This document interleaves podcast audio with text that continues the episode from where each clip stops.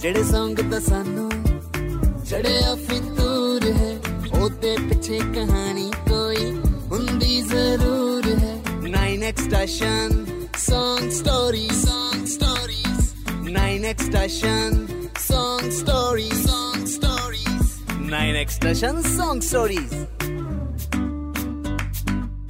music ਵਾਲੇ ਪਾਸਿਓਂ ਪੰਜਾਬ ਬਹੁਤ ਬlesed ਕਿਉਂਕਿ ਇੱਥੇ ਇੰਨੇ ਕਲਾਕਾਰ ਆ ਜਿੰਨੇ ਅਸਮਾਨ 'ਚ ਤਾਰੇ ਪਰ ਆਡੀਅנס ਦੇ ਦਿਲ ਉਹਨਾਂ ਨੇ ਹੀ ਜਿੱਤੇ ਆ, ਜੋ ਮਿਹਨਤੀ ਹੋਣ ਦੇ ਨਾਲ ਨਾਲ ਕ੍ਰੀਏਟਿਵ ਵੀ ਹੁੰਦੇ ਆ।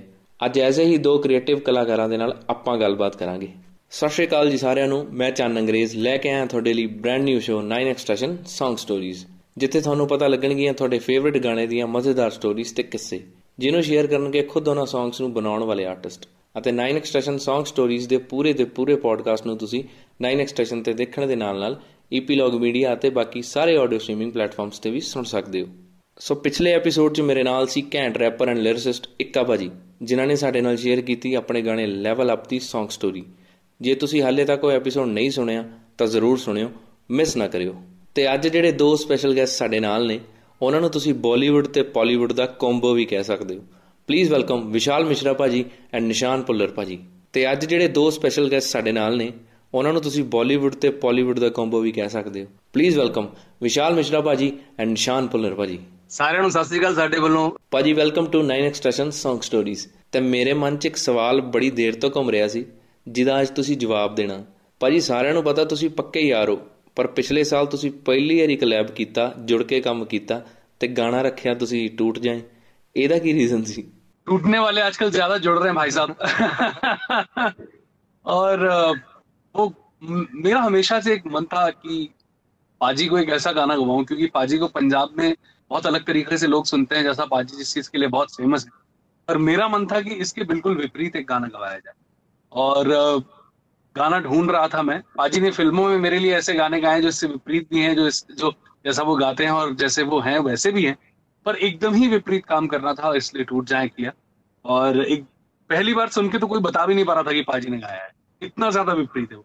And it's been love by so many people and I am I am so grateful to God कि उन्होंने मुझे ये मौका दिया कि मैं पा, पाजी को मैं बहुत अच्छे से जानता हूँ बहुत सारे लोगों से ज्यादा अच्छे से जानता हूँ तो उनका वो जो एक अंग था जो अभी तक अनएक्सप्लोर्ड था उस अंग पे गाना किया और अगला गाना जो आएगा वो भी उसी अंग का है तो आप लोगों को बहुत मजा आएगा ਜਦੋਂ ਜਦੋਂ ਅਹ, ਅਸੀਂ ਅਹ, ਗਾਣਾ ਬਣਾਉਣਾ ਸੀ ਨਾ ਮਤਲਬ ਮੈਂ ਮੈਂ ਕਿਹਾ ਵੀਰੇ ਆਪ ਸਿੱਧਾ ਸਿੱਧਾ ਜਾਂ ਮੇਰੇ ਤੋਂ ਕੋਈ ਗਾਣਾ ਕਰ- ਕਰਾਇਓ ਵੀ ਕਹਿੰਦੇ ਹਾਂ ਹਾਂ ਸਿੱਧਾ ਸਿੱਧਾ ਉਹ ਜਿੱਦੇ ਮੈਨੂੰ ਬਣਾ ਕੇ ਸੁਣਾਇਆ ਵੀ ਆਹ ਆਹ ਗਾਣਾ ਤੇ ਆਹ ਕੰਪੋਜ਼ ਹੈ ਤੇ ਆਹ ਗਾਉਣਾ ਹੈ ਮੈਂ ਕਿਹਾ ਵੀ ਮੈਂ ਮੈਂ ਮੈਥੋਂ ਨਹੀਂ ਗਾਇਆ ਜਾਣਾ ਇਹ ਮੇਰੇ ਵੱਸ ਦੀ ਗੱਲ ਨਹੀਂ। ਰਾਤ ਦਾ ਅੱਧੀ ਰਾਤ ਦਾ ਦੋ ਤਿੰਨ ਵਜੇ ਹੋਏ ਰਾਤ ਨੂੰ ਬਈ ਕਹਿੰਦੇ ਵੀ ਨਹੀਂ ਆਹੀਂ ਗਾਉਣਾ ਹੈ ਤੇ ਜਿੱਦਾਂ ਜਿੱਦਾਂ ਕੰਪੋਜ਼ ਕੀਤਾ ਏਦਾਂ ਹੀ ਗਾਉਣਾ ਹੈ।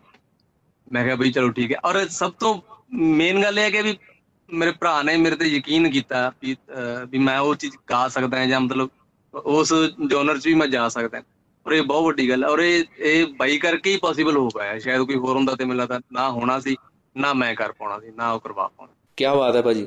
ਵੈਸੇ ਭਾਜੀ ਐਕਸਪੈਰੀਮੈਂਟ ਅਤੇ ਵੇਰੀਏਸ਼ਨਸ ਹੀ 뮤직 ਨੂੰ ਡਿਫਰੈਂਟ ਬਣਾਉਂਦੀਆਂ ਨੇ। ਤੇ ਤੁਸੀਂ ਦੋਵੇਂ ਹੀ ਬਹੁਤ ਕ੍ਰੀਏਟਿਵ ਆਰਟਿਸਟ ਹੋ।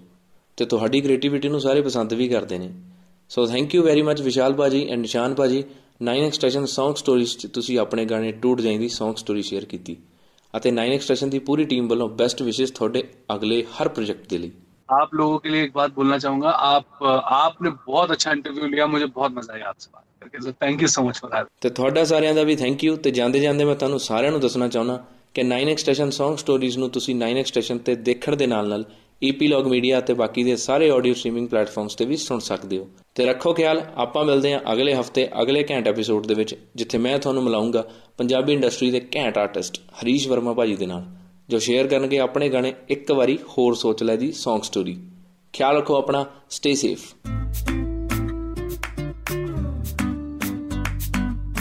ਜਿਹੜੇ ਸੰਗ ਤਾਂ ਸਾਨੂੰ ਚੜਿਆ ਫਿਤੂਰ ਹੈ ਉਹਦੇ ਪਿੱਛੇ ਕਹਾਣੀ ਕੋਈ ਹੁੰਦੀ ਜ਼ਰੂਰ ਹੈ। 9x station Song Story, Song Stories 9x station